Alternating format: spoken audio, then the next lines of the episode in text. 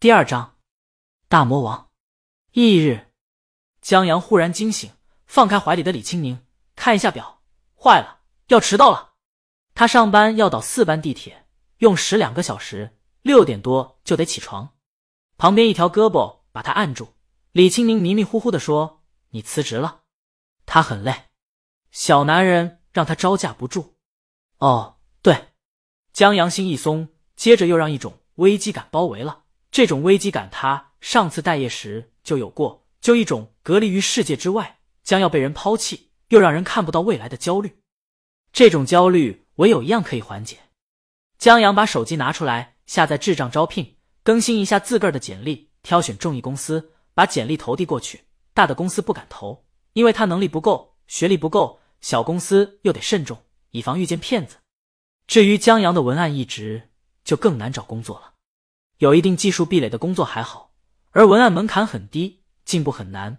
江阳这土木工程转过来的都能当文案，别的专业当然能当文案。这行业属于底层内卷行业，就跟写小说一样。李青宁缩到江阳怀里，问他在干什么。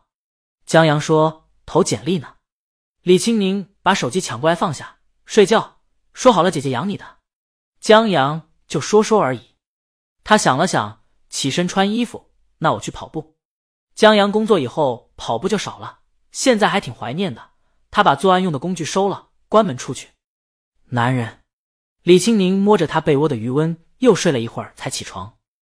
公寓是一室一卫，只有一张电脑桌，一个衣柜。衣柜里的衣服大部分是李青宁的衣服，这儿的衣服大多朴素。他挑了一身，洗漱过后拿过手机，在通讯录翻了翻，找到手机号拨过去。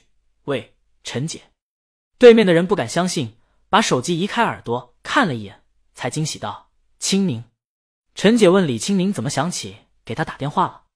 李青宁站在镜子前，用梳子把遮眉的刘海拨走，缺钱了，打算捞点儿扑通，对面传来椅子翻到的声音：“你，你说什么？”李青宁觉得得去做个发型了。陈姐，我需要你。你，你在哪儿？陈姐觉得这话在电话里说不清楚，她可知道这妞的性格，向来想一出是一出。李青宁让她到白沙村外的快餐店，陈姐十分意外：“你怎么在那儿？”她让李青宁在那儿等着，她现在就开车过来。李青宁刚挂，江阳就起跑步回来了。他给李青宁带了早餐。李青宁还在梳妆镜前，江阳探头看了一眼，见她把刘海收拾后，很像昨天那首歌 MV 里的美女。李青宁放下刘海，我就是。江阳觉得他在开玩笑。待会儿我出去见个朋友，你在家等我回来，咱们出去逛街。李青宁也不辩解。你不上班了？下午去。李青宁上班挺自由的。江阳应了一声，去洗澡了。等他出来时，李青宁已经把衣服给他搭配好了。江阳的衣服不多，都是李青宁买的，穿上以后既得体又好看。关键还是没牌子的工厂伪单货，便宜。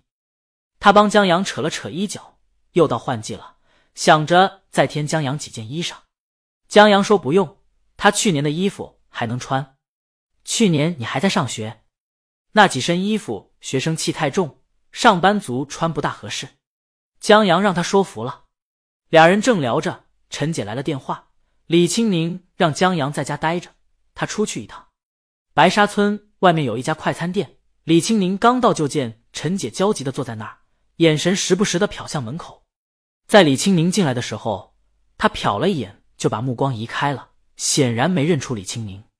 等李青宁坐在他面前，叫了他一声，陈姐才在将信将疑之间小心叫了一声：“青宁，是我。”李青宁把大黑框眼镜取下来，陈姐不敢相信：“你，你，你怎么这一副打扮？”这要在路上碰见了，陈姐绝对不敢认。李青宁得意：“我这伪装不错吧？何止不错，这老气横秋的打扮，王丑了整的发型，封印颜值的大黑框眼睛，把李青宁换了个人。难怪这几年在媒体上听不到你的消息。”陈姐现在懂了，她把点的一杯咖啡递给李青宁：“你刚才电话里说的是真的？”“嗯，太好了。”陈姐高兴地说。引来别的客人注目，他忙压低声音：“今儿你都火上热搜了，借这股东风，咱们……李青宁眨了眨眼，热搜？你不知道？陈杰打开手机，点开推推，让李青宁看。这热搜还得益于昨天的综艺节目，陆平在综艺节目中撂挑子，还向李青宁道歉一下，引爆了整个推推。老贼打击面太广了，骂让他点评的小鲜肉是屎不说，还把这五年冒出来的歌手全否定了，引起了所有歌手反感。当然。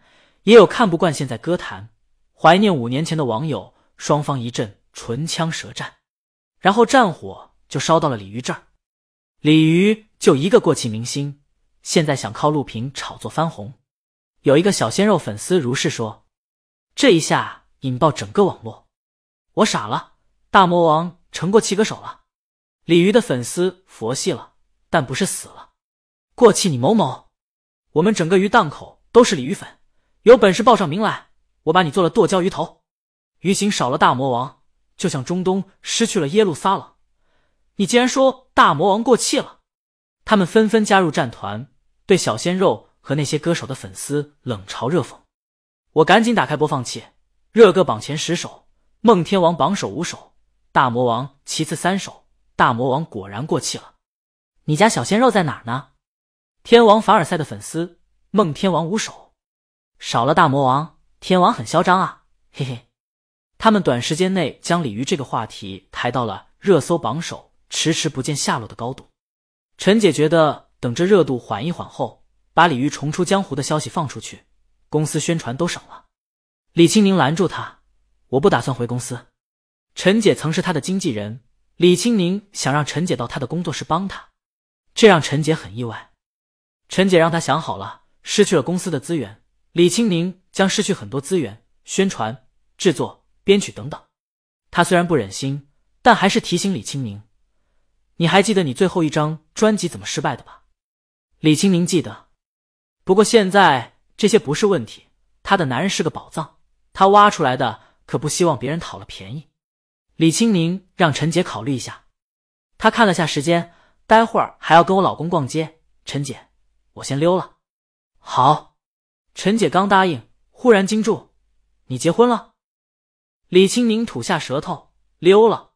刘晨姐在原地喃喃自语：“这可是个大新闻，也不知道谁这么有福气。”本章完。